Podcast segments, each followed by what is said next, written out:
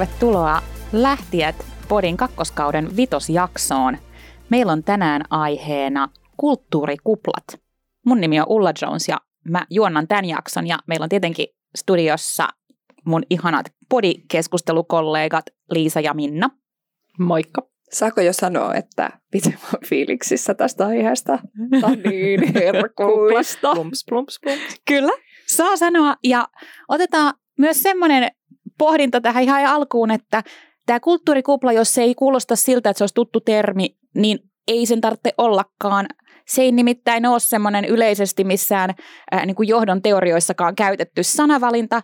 Se on, se on, se on lähtiä tarinoiden ja omakohtaisten kokemusten kautta syntynyt tota, kuvaus, jonka ihanasti meidän asiantuntijavieraat tässä jaksossa niin avaa, että mitä se on käytännössä, kertoo toimiiko kulttuurikuplat, ää, miksei ne toisaalta toimi.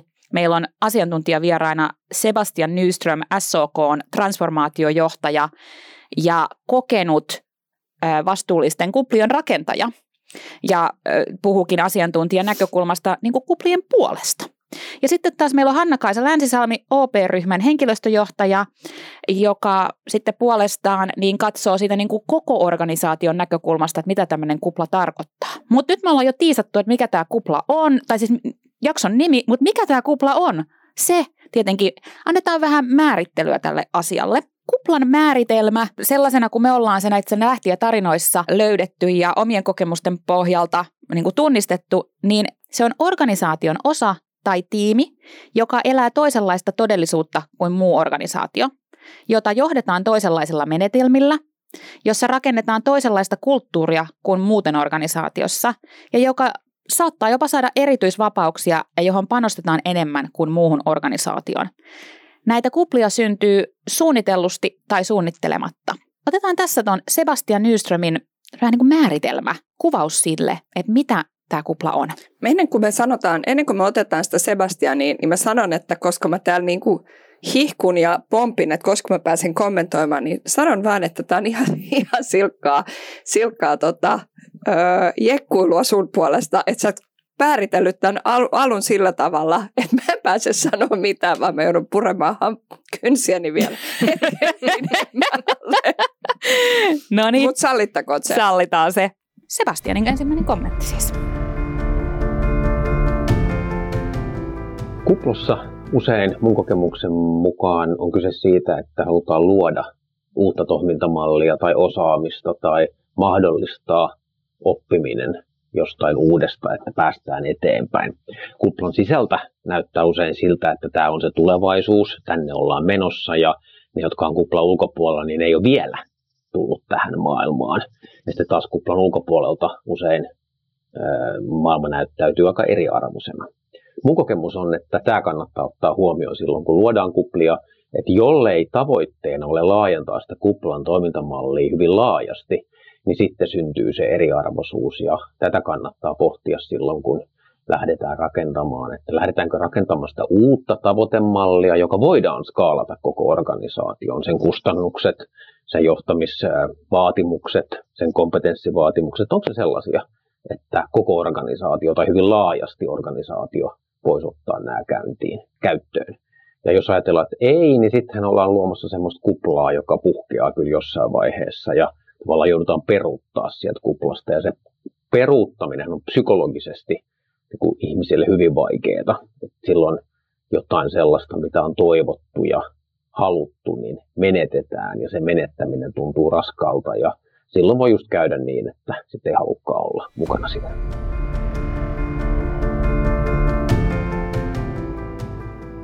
No ensinnäkin siis muutamakin asia. Ensinnäkin mun mielestä siis itselleni, niin tämä parivaljakko asiantuntijat tässä on, on itselleni tosi herkullinen, koska molempien kanssa sekä Sebastian, Sebastianin että Hanna-Kaisan kanssa olen tehnyt synkässä Nokia-menneisyydessäni töitä ja, ja niin edelleen. Ja on jotenkin tosi herkullista kuulla heidän näkemyksensä tähän.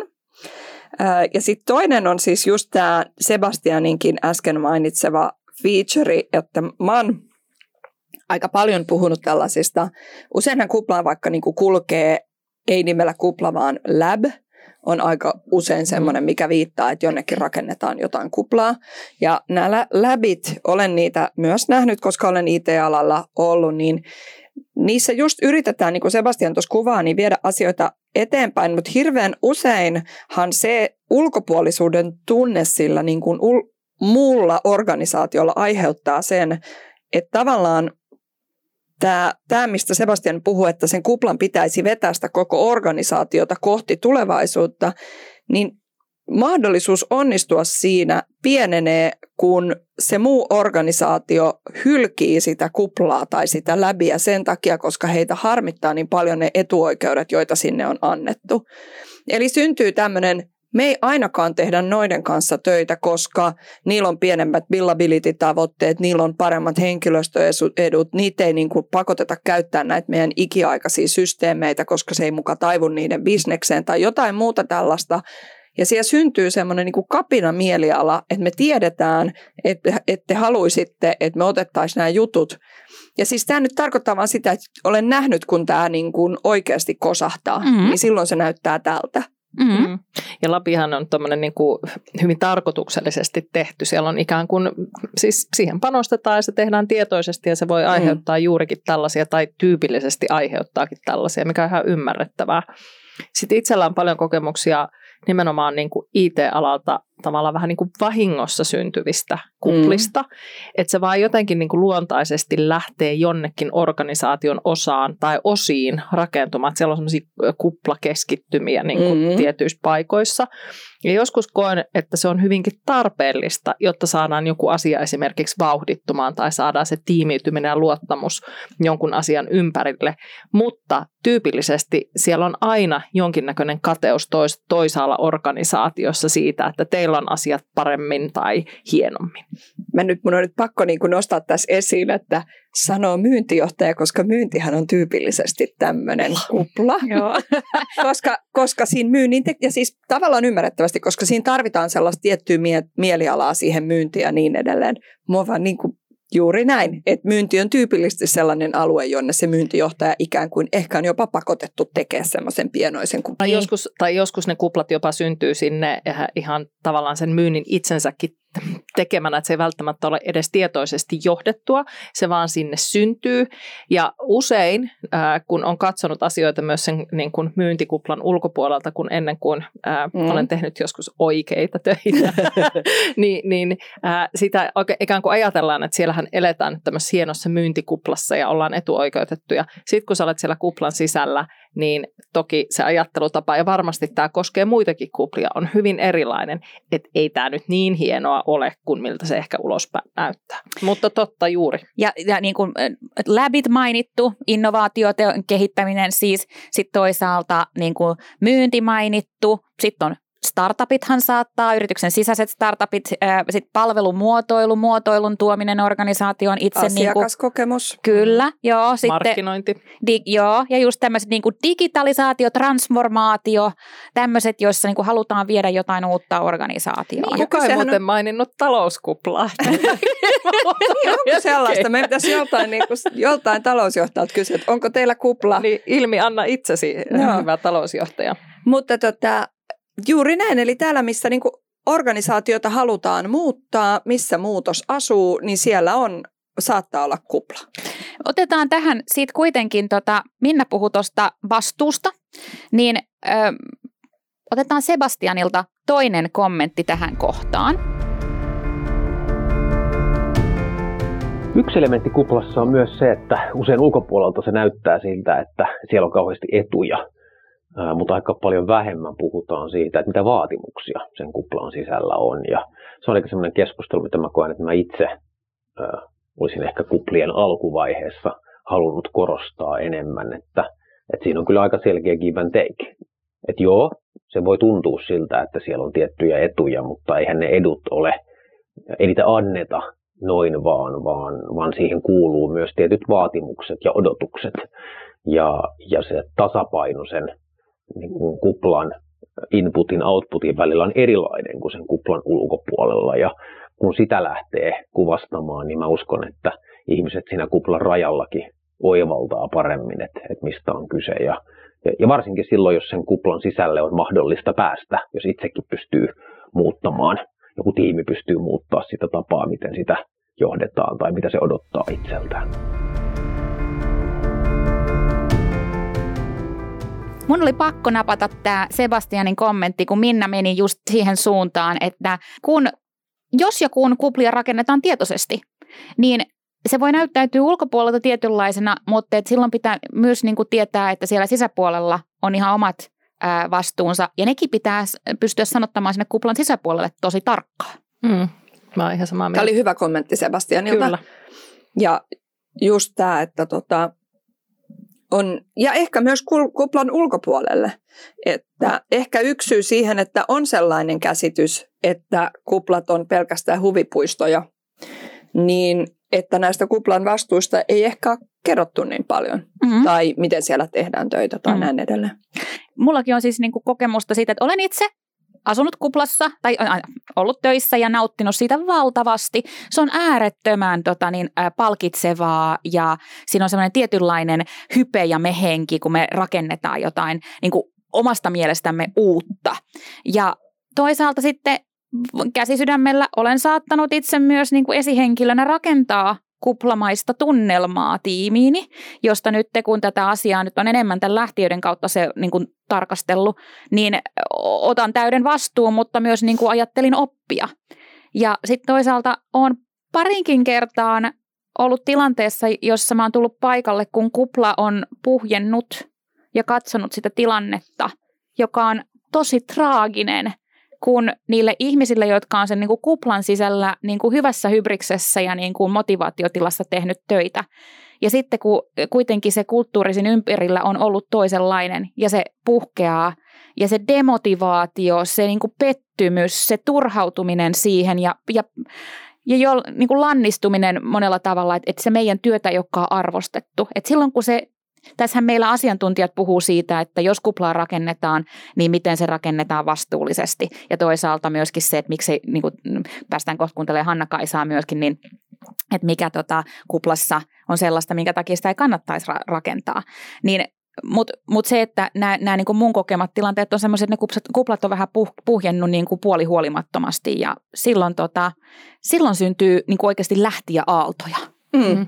Ja mä oikeastaan palaisin tuohon vastuisiin, että, että mä oon itse ollut tilanteessa, jossa ää, on esimerkiksi asetettu aika kovat tavoitteet, ja silloin se kupla on ollut ikään kuin vähän pakko rakentaa, jotta se mehenki saadaan. Nyt nimenomaan ajattelen täältä niin kuin myynnin ja ehkä semmoisen kasvu bisneksen näkökulmasta, että se kupla on ollut vähän niin kuin pakko rakentaa – ja tosiaan olen itsekin syyllistynyt siihen, mutta ihan tietoisesti, koska ne tavoitteet on ollut niin kovat. Se mehenki pitää saada sinne niin voimakkaaksi ja se ympäröivä organisaatio, se henki siellä ei välttämättä ole ollut sellainen, että juuri tämä yksikkö on esimerkiksi päässyt tavoitteisiinsa. Kun se on saatu rakennettua, se on saatu puskettua, se on saattanut ulkopuolelle näyttäytyä, että siellä on jotain etuoikeuksia, mutta siellä on itse asiassa tehnyt tosi voimakkaasti töitä ja kasvettu. Mutta juuri niin kuin sä sanoit, kuplahan puhkee myös helposti, että sieltä lähtee tiettyjä avainhenkilöitä, avainjohtajia pois ja sitten se niin kuin lässähtää ja sitten siinä tulee tämä lähtiä aalto. Mm. Kyllä. Nyt me otetaan tuohon Hanna-Kaisa Länsisalmen kommentti, jonka jälkeen me päästään myös niiden lähtiötarinoiden ääreen. Esimerkeissä kuvatut tilanteet on varsin tuttuja ja mun mielestä tämä kulttuurikupla on varsin oiva termi tälle ilmiölle. Että ne omat kokemukset, missä on näitä kulttuurikuplia päässyt havainnoimaan, niin ne on liittynyt näihin, mitä näissä esimerkkeissäkin mainittiin, eli yritysostoihin tyypillisesti, sitten tämmöisiin vahvoihin omapäisiin johtajiin, jotka on ympärilleen keränneet tämmöisen oman hovin, oman kuplan. Ja sitten myöskin tämmöisissä strategisissa suunnanmuutoksissa, kun liiketoimintaa halutaan uudistaa hyvin merkittävästi ja tuodaan uutta osaamista tai, tai ö, kokonainen uusi yritys sisään vauhdittamaan sitä uudelleen suuntaamista, niin nämä on ehkä tyypillisiä tilanteita itselläkin, missä on näitä nähnyt.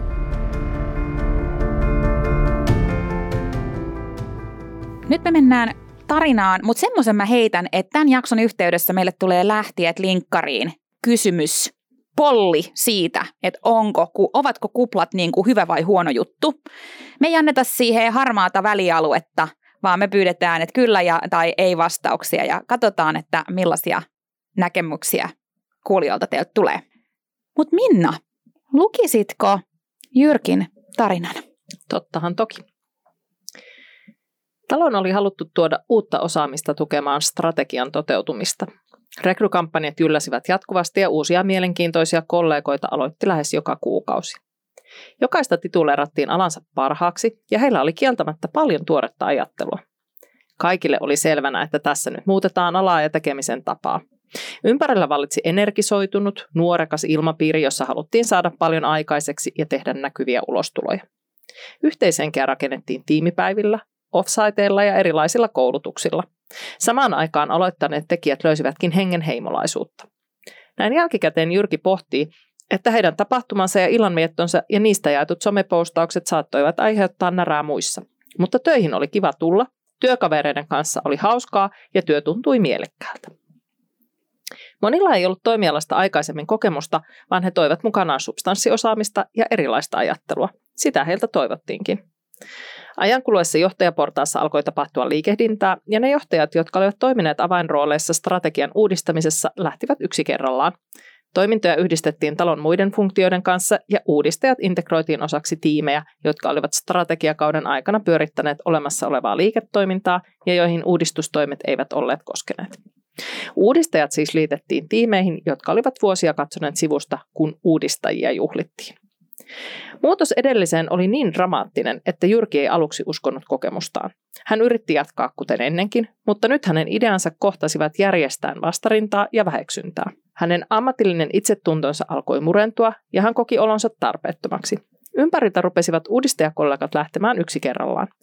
Katsottuaan uutta organisaatiota yli vuoden ja todettuaan, että kyllä, tilanne oli peruuttamattomasti muuttunut, Jyrki lähti. Saako kommentoida? Joo. Tässä on pari tota, juttua, jotka pistää silmään. Ensimmäinen on tämä ihan vaan niin kuin tämä, että kun ne johtajat lähtee, niin jollain tavalla siellä ylimmässä johdossa ei ehkä siitä olekaan sitä komitmenttia. Sitten purataan näitä kuplia, joka antaisi ymmärtää, että tämä ei ole ollut hirveän suunniteltua sillä tavalla, että jos oltaisiin halu, haluttu jatkaa niitä uudistuksia, niin sitten olisi löydetty uusi johtaja tälle kuplalle tai transformaatioyksikölle, koska on itsestään selvää, että tällaisessa tilanteessa ne uudistajat lähtee siellä. Mutta tässä on nyt tämä kolikon toinen puoli, jonka mä kuulen. Mä en tiedä, johtuuko se siitä, että meillä on ollut näitä headhuntereita täällä asiantuntijana, mutta mulla nousee tästä tällainen mielenkiintoinen ajatus, että johtajat lähti. Ja mä mietin, että minkälainen meriitti CVssä on se, että sä oot tehnyt tällaisen muutoskuplan. Ja kuinka houkutteleva on sellainen niin kuin muutosjohtajaprofiili tässä ajassa. Ja varsinkin, jos se kupla on sellainen niin kuin tunnetaan uudistuksista jollain niin kuin vanhemmalla toimialalla tai perinteisemmällä toimialalla ja tiedetään, että tämä jengi on vienyt sitä eteenpäin, niin tästä ihmisestä, tästä johtajasta tulee vähän semmoinen rekrymagneetti helposti, mm-hmm. että me tiedetään, että tuolla tuossa yksikössä on onnistuttu, mennään ja napataan se. Mm. Ja tämä on vaan niin kuin mun mielestä mielenkiintoista, että siinä saattaa olla se intressi rakentaa tämmöisiä kuplia. Musta on Liisa hyvä pointti ja on varmasti aika tyypillisessä, tyypillistä, että tämmöisessä muutostilanteessa haetaan – haetaan nimenomaan johtajia, jotka pystyy sen muutoksen tekemään, mm. koska muutos on kivuliasta, se on vaikeaa, se vaatii vähän ehkä semmoista niin kuin ympärille rakennettua ekstraa, jotta saadaan houkuteltua. Jos nyt ajatellaan vaikka, tai vaikka yritys, jonka, joka nyt ei ole tämmöinen rekrymagneetti, ja sinne halutaan saada muutos aikaiseksi, niin sinne haetaan johtaja, joka sitten ikään kuin rupeaa magnetoimaan niitä ihmisiä ja saa sen muutoksen aikaiseksi. Se, että miten sen saa rakennettua kestävästi, että se aidosti se kupla ehkä muuttaa isomminkin sitä organisaatiota, se on niin kuin yksi juttu. Mutta tällaisia ihmisiä tarvitaan ja muutosjohtajista on pulaa.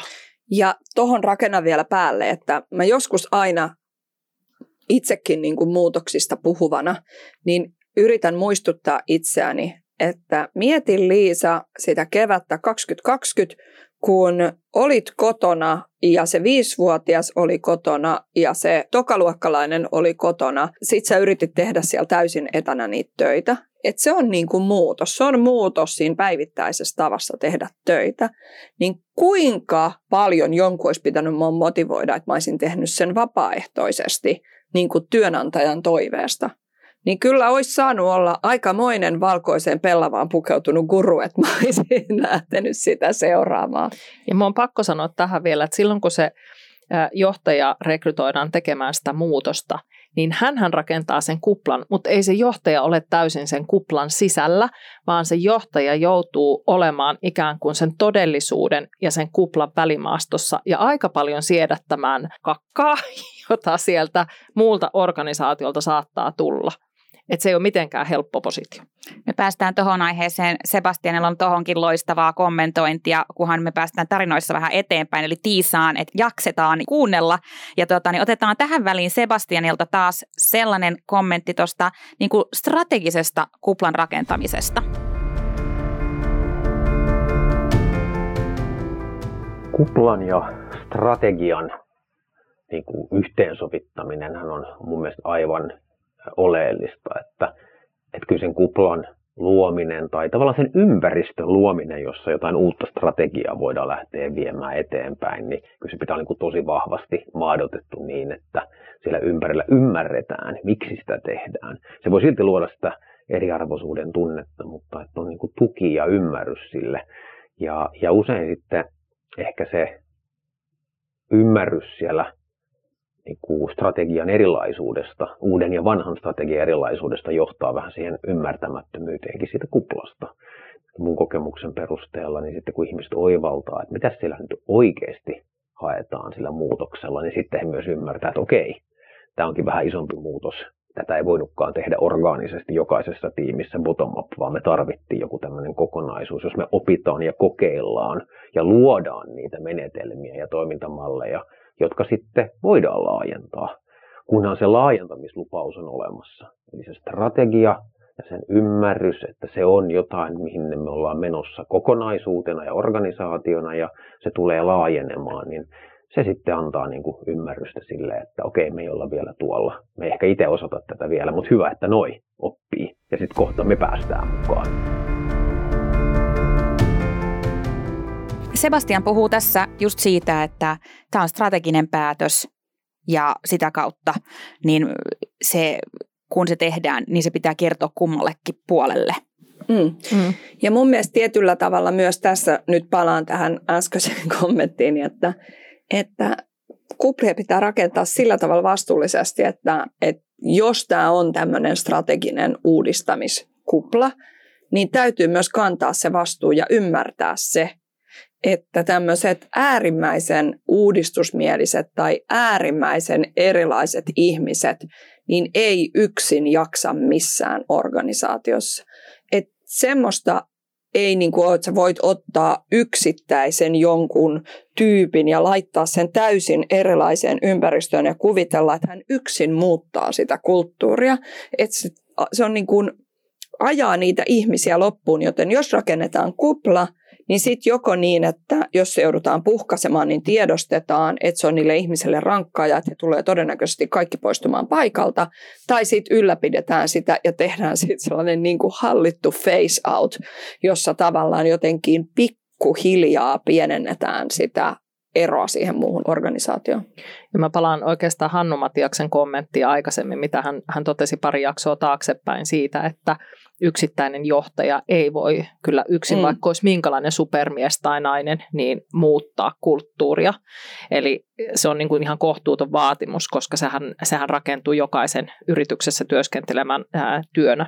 Toinen asia, mitä mä haluan Liisa kommentoida, niin on tuo ää, kuplan strateginen rakentaminen, että joskushan on tilanne, että se tavallaan sut palkataan johtamaan muutosta, isoakin muutosta, mutta se organisaatio ei välttämättä ymmärrä, että miksi sinun pitäisi tämmöinen kupla rakentaa. Sä et voi niin kuin ääneen sanoa, että tämä olemassa oleva kulttuuri on nyt sellainen, että tähän tarvitaan tietynlainen muutos, ja jotta me saadaan muutos aikaiseksi, niin meidän pitäisi nyt rakentaa tämmöinen bubble tänne, koska se ei ikään kuin ole hyväksyttävää. Ja sitten se joudut vähän niin kuin salassa rakentamaan tämmöisen kuplan, jonka hyöty ruvetaan kyllä jossain vaiheessa näkemään.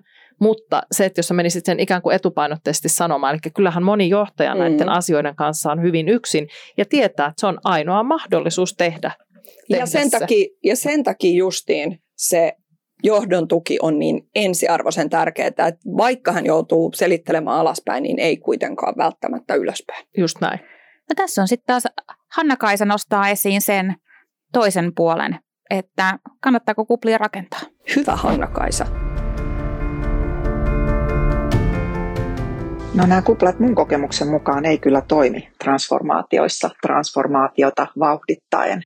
Että tota, jos tämmöisiä kuplia on, niin syntyy aina asetelma, että on ihmisiä, jotka pääsee tekemään uusia kiinnostavia asioita tai liiketoimintoja ja niitä hypetetään. Ja sitten nämä vanhat, pölyttyneet, ei niin seksikkäitä asioita tekevät ihmiset ja osaajat, niin, niin he kokee, että, että heitä ei arvosteta. Ja itse asiassa nämä vanhat ihmiset, jotka siellä liiketoiminnassa on sitä liiketoimintaa vuosikaudet pyörittäneet, niin on itse asiassa ne, jotka mahdollistaa tämän uudistumisen ja saattavat kokea tämän tilanteen hyvinkin tämmöiseksi eriarvoistavaksi. Ja tilanteet usein kärjistyy siinä, että jos johdossa, ylimmässä johdossa on joku tai useampia henkilöitä, jotka sitten kaikissa puheissa aina hehkuttaa kaikkea tätä uutta, mitä ollaan tekemissä, tekemässä tai uutta osaamista, mitä on taloon tuotu, niin nämä vanhat sen perinteisen liiketoiminnan puurtajat kokee, että hyvin vahvasti, että heitä ei arvosteta. Että tästähän seuraa, että organisaatiossa ei puhalleta yhteen hiileen. Nämä kuplan tekemiset ja uudet osaamiset, mitä on, on taloon tuotu, niin ei integroidu osaksi sitä liiketoimintaa, minkä seurauksena usein käy niin, että, että ne sitten jossain, jossain kohdassa niistä joko luovutaan tai, tai ne on liiketoimintoja, jotka ei kanna, kanna ja lennä. Eli, eli se transformaation vauhdittaminen ei sitten käytännössä kuitenkaan onnistu. Mä täällä hurrasin Johanna mm. Kaisalle, että mä oon, mun, varmaan, varmaan meillä on niin kuin samantyyppisiä kokemuksia Anna Kaisan kanssa, että niin kuin tuossa aiemmin sanoin, niin tämä on vähän se, mitä itse olen nähnyt, että että mä kuulen tuon Sebastianin pointin, että sitä tavallaan kuplan rajaa voi jotenkin niin kuin manageroida aktiivisesti. Itse en ole sitä nähnyt, joten en voi niin kuin sanoa, toimiiko se. Mä toivon todella, että se toimii, koska kyllä mä sen ymmärrän, että joskus sellainen nopea muutos tarvitsisi ympäristön, jossa se muutos voi ikään kuin kerätä kierroksia. Sen pointin mä sikäli ymmärrän, mutta kun mä en ole semmoista niin kuin toimivaa systeemiä nähnyt, mä oon nähnyt nämä Hanna Kaisankin tässä mainitsevat kipukohdat, niin tämä kuulostaa mulle niin kuin jotenkin tosi tutulta. Mä väitän, että tässä on niin isona eronaan just se, että mitä huomattiin tuossa edellisessä tarinassakin, että niin johdosta rupesi lähtemään just ehkä näin. ne muutostekijät muualle. Niin tässä se, että kun, kun rakennetaan ja sitoutetaan jotain ihmisiä, niin sitten että se on tarpeeksi pitkä aika. Mä jäin miettimään sellaista, että tuossa niinku muutoksessa ja sen niinku hallitussa eteenpäin viemisessä, mistä Hanna-Kaisa toisaalta puhuu, että kuplat ei toimi, ja sitten toisaalta Sebastian puhuu siitä, niinku, että kuplan pitää olla strateginen päätös, niin sen lisäksi sen pitää olla strateginen päätös, niin sen pitää olla aika monen vuoden sitoutuminen. Mm-hmm. Koska tota, ne dramaattisimmat asiat, jotka tapahtuu, on siinä kohtaa, kun se kupla puhkeaa suunnittelematta – Mä, jotenkin näin mä tiivistäisin kummankin meidän niin kuin asiantuntijan viestiä. Mulla tulee nyt, nyt mä saan mieleeni tällaisen niin kuin mielikuvan tai ajatus, tällaisen visualisoinnin, jossa niin kuin vaihtoehdot sille kuplalle on joko se, että se puhkeaa ja sitten niin homma menee pipariksi. Tai sitten se, että jos se hallittu tavallaan kuplan purkaminen tarkoittaa, että sieltä niin kuin ikään kuin imetään se kuuma ilma ulos ja se niin kuin face out, että se niin kuin laskeutuu se kupla ja se pikkuhiljaa tasaantuu siihen. Ja ehkä, tai sitten ehkä se muu organisaatio niin kuin nousee sen, niin kuin, että se ei enää olekaan kupla. Mm. Mulle Joo. tuli vielä mieleen se, että mitä on hyvä johtaminen tavallaan tässä, tässä yhteydessä. Siis ihan mennään niin kuin perusteisiin. Että silloin kun, se, kun rakennetaan muutosta tai ylipäätään johdetaan organisaatiota, että ikään kuin sä teet johtajana itsesi tarpeettomaksi, että sä voit hävitä siitä paikalta jossain kohdassa ja se organisaatio kukoistaa. Ja semmoinen kuplahan olisi ihana rakentaa, että se tietyllä tavalla tietää, että se ei häviä, kun sä lähdet tai kun ne johtajat sieltä mm. lähtee, vaan se aidosti olisi sit sellainen, että, että just näin, että se ehkä imetään se kuuma ilma pois tai se leviää niin kuin koko organisaatiota käsittäväksi kuplaksi, jolloin se johtaa aidosti siinä onnistunut, eikä no. vienyt sitä ikään kuin ilmaa mennessä, jolloin ne muut tukehtuu. Seuraava keskustelu on kaupallinen yhteistyö Nextorin kanssa. Minna, luetko sä paljon kirjoja? No en mä itse asiassa lue kauheasti ihan kirjakirjoja, mutta mä kuuntelen aika paljon äänikirjoja. Niin minäkin, koska silloin saa niin kuin samanaikaisesti tehtyä asioita, voi siivota, laittaa ruokaa tai ulkoiluttaa esimerkiksi koiraa. No se on just näin. Onko sulla Ulla jotain hyvää vinkkiä hyvästä kirjasta? Mitä sä kuuntelet esimerkiksi tällä hetkellä? No just otin kuunteluun Unelma helposta työstä kirjan. Se on japanilaisen Kikuko Tsumuran kirjoittama tarina merkityksen etsimisestä työelämässä. No vau, wow, kuulostaa mielenkiintoiselta. Miltä se vaikuttaa? No mä en viitti antaa Minna sulle vielä mitään juonipaljastuksia, ota itsekin se kuunteluun. Kirja on siis tosi tuore. Se ilmestyi äänikirjana elokuussa vasta Nextorissa. Ää, jutellaan myöhemmissä jaksoissa kirjasta enemmän. Mä kyllä tykkään muutenkin tuosta Nextorista, kun siellä voi kuukausimaksua vastaan lukea kaikkia satoja tuhansia ääniä e-kirjoja. Ja nythän Nextori tarjoaa kaikille lähtiöiden kuuntelijoille ilmaisen 45 päivän tutustumisen koodilla nextori.fi kautta lähtiöt. Siis yleensähän kokeilulla jaksot on jotain 30 päivää ja tässä siis on 45 päivää, niin oikeasti ehtii tutustumaan. Eli koodilla nextori.fi kautta lahtiat nyt lataamaan kokeilujakso. Just näin. Minna, sä puhutkin tuosta johtamisesta ja meidän ensimmäinen tarina oli tämmöinen kokonainen organisaation osa, joka oli strategisesti rakennettu viemään jotain uutta muutosta läpi. Mutta Liisa, lukisit tämän meidän seuraavan tarinan? Joo, eli Jennin tarina. Jennin tarina noudattelee Jyrkin tarinaa sillä erolla, että Jennin tiimi ei rakentunut strategian ohjaamana, vaan yksittäisen johtajan toimesta.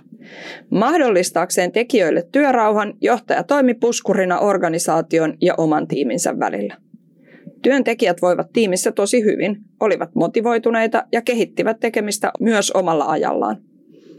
Tiimi oli omilla mittareillaan aikaansaava ja he onnistuivat monessa. Se ruokki tiimihenkeä ja sitoi yhteen. Toki kohtaamiset sidosryhmien kanssa olivat joskus aikamoista jankkaamista ja vänkäämistä, mutta esihenkilöstä sai tukea ja hän puski tiimiään olemaan tinkimättömiä ja tekemään töitä omalla tavallaan. Vasta kauan esihenkilön jo lähdettyä ja yrityksen todellisen kulttuurin lävähdettyä kasvoille Jenni oivalsi, että kuplan rakentaminen oli hänen esihenkilöltään tietoinen valinta. Hän halusi saada houkuteltua kärkikykyjä yritykseen, joka ei ollut tunnettu ja mielikuva yrityksestä oli hieman nuhjuinen. Siihen hän oli ratkaisuksi keksinyt luoda työskentelyolosuhteet mahdollisimman hyviksi, vaikka vain tilapäisesti. Jenni ymmärsi, että hänen esihenkilönsä otti tietoisen riskin, kun piti korporaatiopolitikoinnin itsellään, eikä jakanut millaisia odotuksia tiimiä kohtaan todella oli. Mutta Jennille jäi kokemuksesta vedätetty olo. Miksei meille kerrottu avoimesti ja suoraan tilanteesta, olisimme ainakin olleet paremmin kartalla, eikä vain pelinappuloita, hän toteaa. Niin. Mm. Eli to, tosiaan nyt meillä on täm, niin kuin esimerkkeinä organisaatio, joka on rakennettu hyvin tietoisesti, ja sitten yhden johtajan rakentama kupla, jossa on tietoisesti pidetty niiden työntekijöiden ja sen organisaation ympäröivät paineet toisistaan erossa. Mitäs mieltä te olette tästä? Mä jäin miettimään sitä, äh, sitä miten Jenni koki tulleensa vedätetyksi mutta mietin sitä, että se johtajakin on ollut aika vaikeassa tilanteessa, kun hän hänellä on ollut tietty tehtävä ja sitä hän on lähtenyt toteuttamaan, että miten helppo on todeta tämmöinen, että nyt mä rakennan tällaista kuplaa ja tämmöinen tilanne teillä nyt on koska sehän aiheuttaa myös sen, että sit se koko organisaatio lähtee ikään kuin elämään tämmöisesti kuplamaisesti mm. vielä jotenkin korostetusti. Ei ole oikeaa eikä väärää vastausta, mutta se tilannehan ei ole helppo. Ja joskushan me joudutaan työelämässä tekemään tämmöisiä valintoja, ikäviäkin valintoja, niin kuin on tässä jokainen todettu, että tämä kupla-asia on tuttu. Tämä on mun mielestä hyvä pointti, että just tämä, että enpä ollut tullut ajatelleeksi, mutta se on toden totta, että jos tällaisessa tilanteessa se esihenkilö tiimillensä sanoo, että hei, mä joudun vähän niin kuin puolustelemaan meidän jengiä ulospäin, niin se ei mitenkään niin kuin varsinaisesti rakenna sellaista hyvää henkeistä muuta organisaatioa kohtaan. Mm, ei, ja sitten toisaalta mä ottaisin tähän tämän niin kuin työntekijänäkökulman, koska tota, jos sä oikeasti palkkaat tiimiisi niin kuin kovan luokan asiantuntijoita, niin on todella jo suorastaan niin kuin aliarvioivaa heitä kohtaan, että sä pidät sen niin kuin täysin ulkopuolella se, että mitä siellä ympäristössä tapahtuu. Ja tota, ei nämä ole niin kuin tyhmiä ihmisiä ja mun mielestä heillä on oikeus tietää, mitä missäkin tilanteessa tapahtuu. Tässä varmaan se väli, että onko brutally honest vai onko niin kuin kuitenkin kuin kertoo siitä, että ei niin, että mä joudun, että, että noi tuolla ei välitetä mm. niistä, vaan se, että tällaisiakin keskusteluja käydään, pistetään ne kontekstiin ja mietitään, että miten me niihin suhtaudutaan tässä. Tai miten me voidaan tavallaan auttaa muita ymmärtämään, mikä meidän rooli tai mitä me yritetään saavuttaa mm. ja osallistaa muita. Itse asiassa tästä, mitä äsken sanoin, mulla tulee mieleen yksi, yksi keskustelu, jota olen käynyt reilu vuosi sitten tosi fiksun henkilön kanssa, joka totesi mulle, että hänen mielestään on käsittämätöntä, miten älykkäitä huippu älykkäitä ihmisiä yrityksiin palkataan ja sitten heiltä ei vaadita mitään, vaan heidän sallitaan olla vaan vaatimassa kaiken tyyppisiä etuja, mutta heiltä ei vaadita niin kuin yrityksen toiminnan ymmärrystä. Jos sä valitset niitä huippuyksilöitä, kyllä voisi ajatella, että heidän osaamiseen kuuluu myös se, että he osaa he miettiä, että että tämmöisessä ympäristössä mä oon ja tällaista asiat mä pitää ottaa huomioon. Niin, että vaaditaan sitä kontribuutiota myös ihan mm. samalla mm. tavalla. Mulle tuli mieleen tuosta Ulla sun aikaisemmasta kommentista, että asiantuntijat kyllä niin kuin tietää ja, ja he ansaitsevat saada tietää, mutta sitten juuri se, että miten se tulla, tuodaan ulos. Mä oon itse ollut siis sellaisessa tilanteessa, jossa mulla on ollut oma organisaatio, ja mun esihenkilö on sanonut mulle, että kuule mä joudun joka päivä perustelemaan sitä, että sä olet tässä organisaatiossa mm. töissä. Mulla on myös sanottu tolleen ja, ja suurin piirtein. Just ja. näin. Ja tavallaan onhan sekin tapa sanoa, että perustelen nyt tätä teidän kuplaanne mutta voisi se nyt kauniimminkin sanoa. Ja, ja, ja niin kuin, sehän aiheutti siis yllättäen lähtijätarinan ja, ja siinähän sitten tapahtui just niin, että nämä henkilöt sitten lähtivät myös. Mutta Onko tavalla... se sanoja vai toimintoja? Mietin tässäkin tapauksessa ja olen miettinyt sitä omaa kokemusta vuosien takaa. Mm. Kenen, mikä on kenenkin vastuu? Että se esikehenkilön vastuuhan on, että hei, tuu mukaan, Tulisitko sä puhumaan tästä? Näyttäisikö sä tätä? Tehdään näkyväksi se, mitä sä teet. Mm. Ja myöskin, niin kuin, että missä foorumeissa sit on luontevaa niin kuin, tuoda esille Kyllä. ja näyttää. Just Eikä näin. silleen niin kuin, pelottain vain sanoilla, vaan niin kuin, tekojen kautta ohjata oikeaan suuntaan. Kyllä, ja sehän on nimenomaan sitä hyvää johtajuutta, että että että sä myös niin kuin lempeästi ohjaat sinne oikeaan suuntaan. Vaikka sä tunnistaisit tämmöisiä, mutta tämmöiset kommentit, että sä ikään kuin ajat toisen nurkkaan, niin ei sillä nyt saada mitään hyvää aikaiseksi. Hei, Sebastianilla on kommentti just tähän, että kun se on yhden johtajan rakentama kupla, niin ylipäätään niin mikä on kuplassa se johtajan vastuu? Kupla on vahvasti niin kuin johtajan funktio. Että se johtaja tai johtajat, jotka on luonut sen kuplan, niin heidän mandaatin varassa se toimii ja usein se on sitten just yhtä kestävä kuin se johtajan mandaatin kestävyys on. Ja jos se ei ole sitten se johtaja luonut kysyntää ja ymmärrystä sille kuplalle, sen kuplan niin kuin aikaisina elinvuosina, niin sitten jos se johtaja lähtee tai mandaattiin tulee muutos, niin kyllä se kuplakin siitä sitten kärsii aika vahvasti, että, että mä näen sen niin, että, että sen lisäksi, että se kupla luodaan jonkun johtajan toimesta, usein vähän muiden vastustuksesta huolimatta, niin kyllä sitten sen johtajan niin kuin tehtävä sen kuplan ulkopuolella on luoda sitä elintilaa, että vaikka hän itse sitten menisi muihin tehtäviin, tai siinä tulisi jotain ää, kuplan keulo, keulahenkilöiden niin kuin vaihdoksia, niin se kestää sen, että se mandaatti ei liikaa henkilöidy yhteen johtajaan tai sen kuplan vetäjään. No, tässä on just se, että, että siinä on se johtajan vastuu mahdollistaa sen kuplassa olevan tiimin tai organisaation tai, tai ihmisten, miten iso se nyt ikinä onkaan, niin sen, sen tulevaisuus, koska me tiedetään, että tässäkin kolmikossa on ihmisiä, jotka on joutunut aika ikävästi sen kuplan puhkeamiseen ja mitä sen jälkeen tapahtuu. Ne ei ole kauniita ne lopputulokset. Mm. Joo ja nyt, nyt mulla oikein niin kuin herää tämä tämmöinen, että se kuplan johtajan tehtävähän on niin kuin myydä se keissi sille kuplalle sinne niin kuin organisaatioon ja sinne organisaatiojohdolle ja tavallaan toistuvasti osoittaa, niin kuin missä tahansa muussakin hankkeessa, että tämä keissi on edelleen positiivinen ja tähän edelleen kannattaa panostaa. Ja se myös tarkoittaa sit sitä, mistä aiemmin oli puhetta, että sieltä kuplasta täytyy myös syntyä niitä asioita ulos. Et mm. ei voi vaan olla kiva, että jos se on pelkästään semmoinen piirileikki juttu, jonne on saatu jotain vaikeasti rekrytoitavia ihmisiä lupaamalla heille paremmat työolot kuin muille, ei validoi arvoaan sillä, että se myös pystyy tuottamaan arvoa sen niin kuin ikään kuin oman etuoikeutuksensa mukaisesti, niin ennemmin tai myöhemmin on täysin itsestään selvää, että muut on sitä mieltä, että huono keissi. Mm. Suljetaan tämä niin kuin juttu. Mutta jos se kupla onnistuu niin kuin uudistamaan tai tuomaan jotain uutta bisnestä tai näyttämään jollain tavalla tai antamaan edes jonkun niin kuin uuden opportunityn, jota aiemmin ei ollut, niin se voi antaa sille niin kuin oikeutuksen olla, mutta kyllä tässä silloin myös johtajalla on aika kova paine näyttää, että täältä myös syntyy jotain. Joo, ja siis se, se nimenomaan, että jo, jollain tavalla ehkä sen kuplan kautta sen kuplan saisi levitettyä siihen organisaatioon, kun siellä tulee niitä hyviä tuloksia.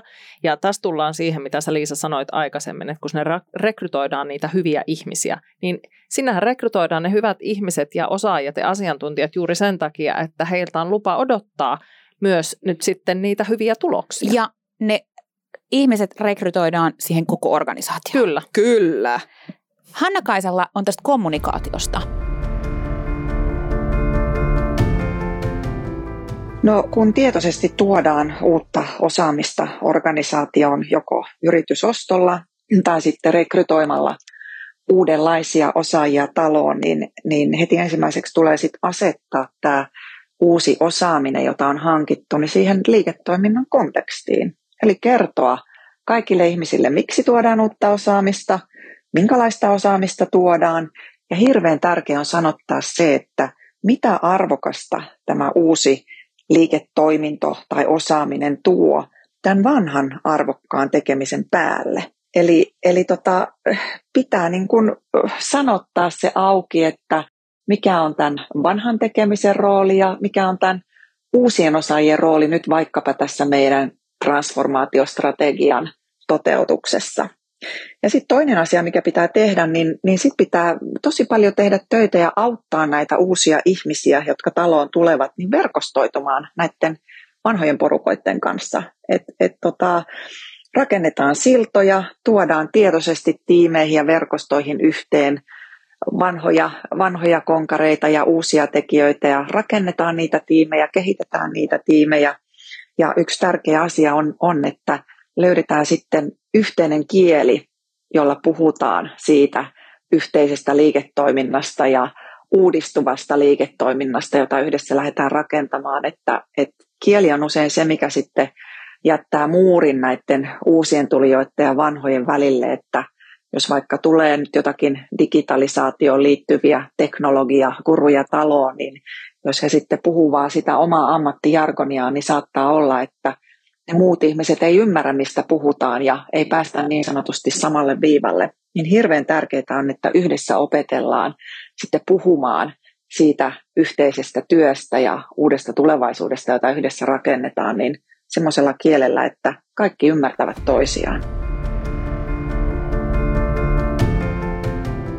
Tässä oikeastaan ihanasti meidänkin keskustelussa peilautuu tämä, mitä Hanna-Kaisa kertoo. Ja Hanna-Kaisahan antaa tässä hyvin konkreettisia niin kuin vinkkejä siihen, että millä tavalla, jos tunnistaa elävänsä kuplassa, jos tunnistaa, että se työyhteisö, jossa on, niin on kuplan sisällä, eikä sitä niin kuin itse pysähtynyt aikaisemmin miettimään, niin tässä myös siitä, että et eihän se, ei sieltä pidä niinku juosta kauhulla pois missään tapauksessa. Se saahan siitä niinku nauttiakin, hmm. mutta sitten myös olla niinku tietoinen, että miten rakentaa just niitä siltoja ja sitä niinku keskusteluyhteyttä. Ö, meillä on hei kolmaskin tarina vielä tässä tota, niin meidän jaksossa, jossa on pikkusen toisenlainen kokemus, mutta niin kuin sama asia just sitä lähtien näkökulmasta. Alussa oli pieni tiimi, intohimoinen tiimi, jonka tavoitteena oli luoda jotakin uutta. He olivat kaikki nuoria ja uskoivat visioonsa. Tekijöitä oli vähän ja kaikki puhalsivat yhteen hiileen, ei ollut tekemisen rajoja. Jos joku tarvitsi apua tai jokin homma piti hoitaa tittelistä huolimatta, ne tekivät, jotka ehtivät ja tiesivät aiheesta jotakin. Työ vei ehkä vähän liikaakin aikaa. Hanna kuvaa tiimiä perheeksi ja tarinassa vilahtaa myös itse ironinen kulttisana – Myös vapaa-aikaa vietettiin yhdessä ja myös työn puolesta järjestettiin erilaisia virkistymistapahtumia ja illanviettoja. Tekeminen oli palkitsevaa, koska samalla kun työ oli kivaa, firma teki myös tulosta, jonka seurauksena syntyi kasvupainetta. Yksi ihminen ei voinutkaan enää hallinnoida koko funktiota, tarvittiin lisää käsipareja ja samalla tekeminen eriytyi ja roolit erilaistuivat. Pitkään uudet rekryt saatiin integroitua alkuperäiseen kulttuurin mukaan ja toimintamalli vaikutti resilientiltä. Eihän kaikkia firmoja tarvitse hallinnoida perinteisesti ja hierarkisesti. Hannan yritys oli kuitenkin konservatiivisella toimialalla. Siihen hän ei ollut aiemmin kiinnittänyt mitään huomiota, mutta kun hänen funktionsa palkattiin ulkopuolelta uusi johtaja, alan normit ja yrityksen sisäinen kulttuuri törmäsivät. Uusi johtaja oli selvästi paineen alla ja johti tuloksia viisi välittämättä tekemisen tavoista.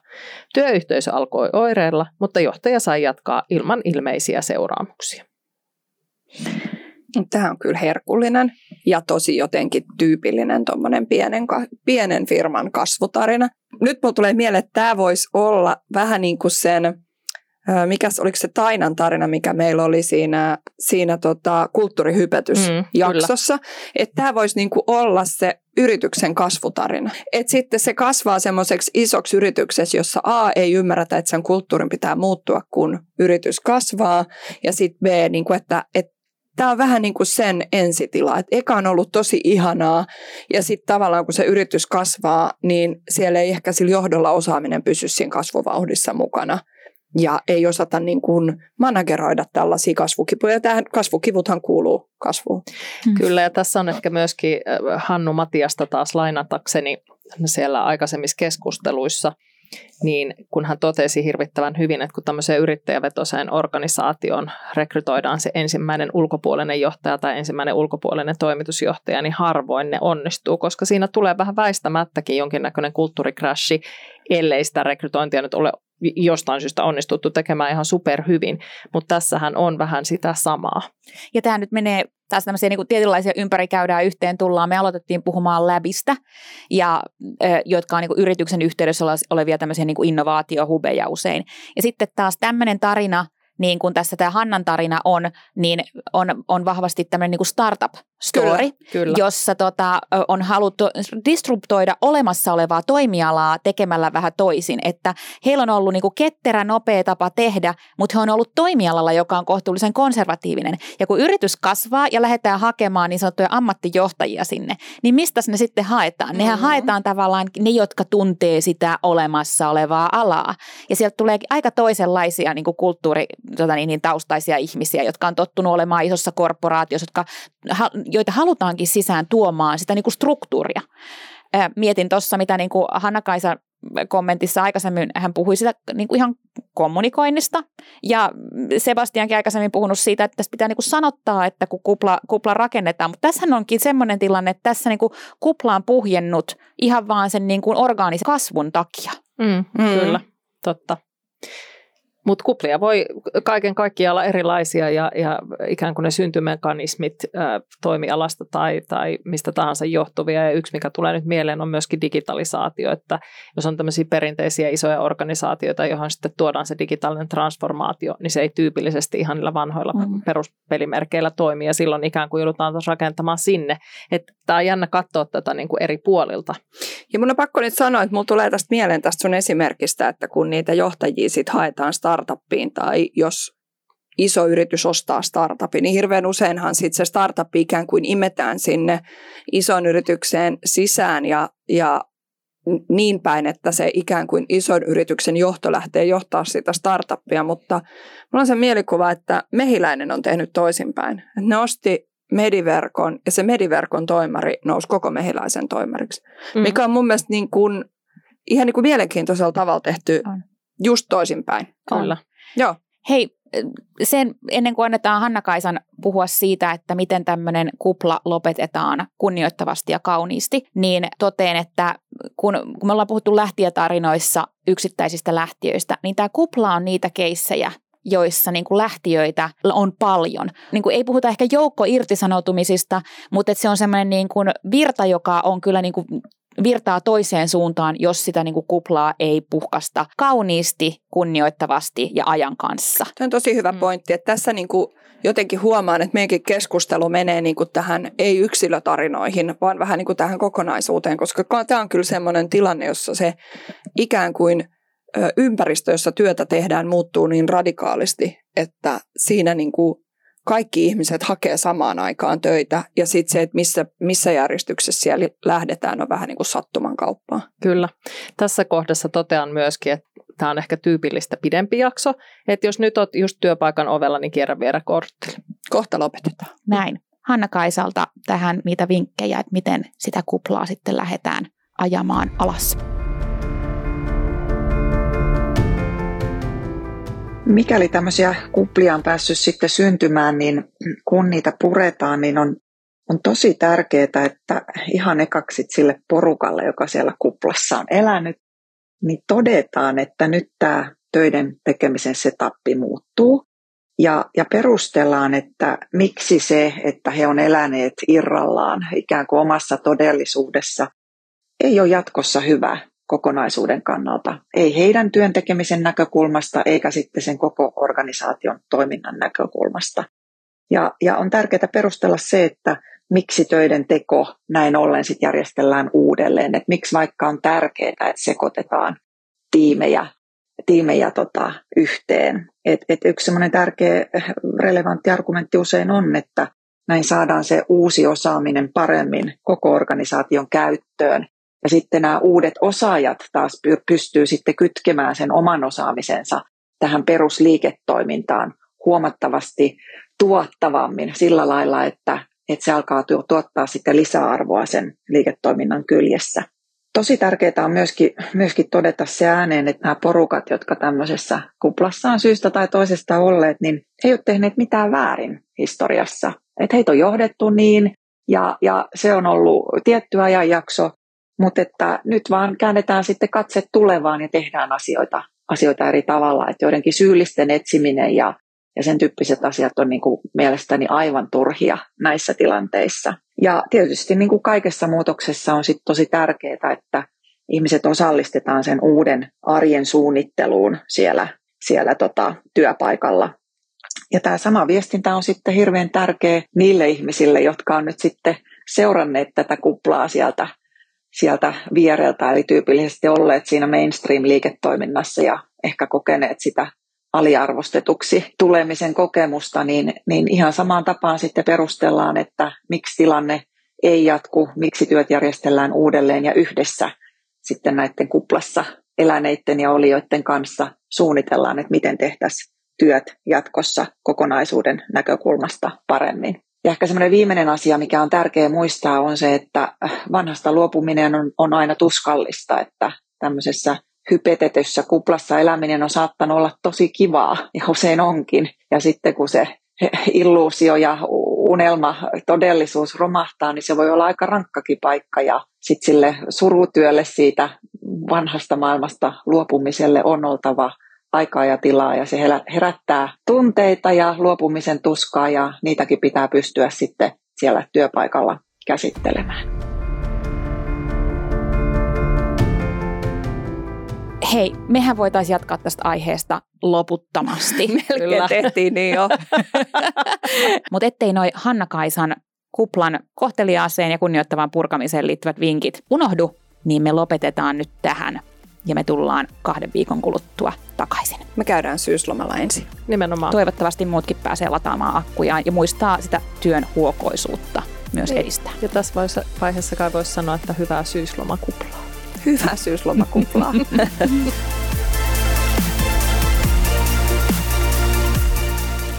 Lähtijät on podcast irtisanoutumisista. Annamme työstään lähteneille mahdollisuuden kertoa tarinansa nimettöminä. Jaksoissa kerrotaan lähtien tarina tai viitataan kuuntelijoidemme kanssa käytyihin keskusteluihin. Pohdimme yhdessä, miten rakentaa parempaa työelämää. Lisäksi työhyvinvoinnin, henkilöstökysymysten ja johtamisen asiantuntijat kommentoivat aiheita. Podcastin ovat ideoineet ja hostaavat Liisa Holma, Ulla Jones ja Minna Ruusuvuori. Podcastin äänituotannosta vastaa Illegal Vision. Ja Lähtijät podin kaupallisen myynnin hoitaa Suomen podcast media.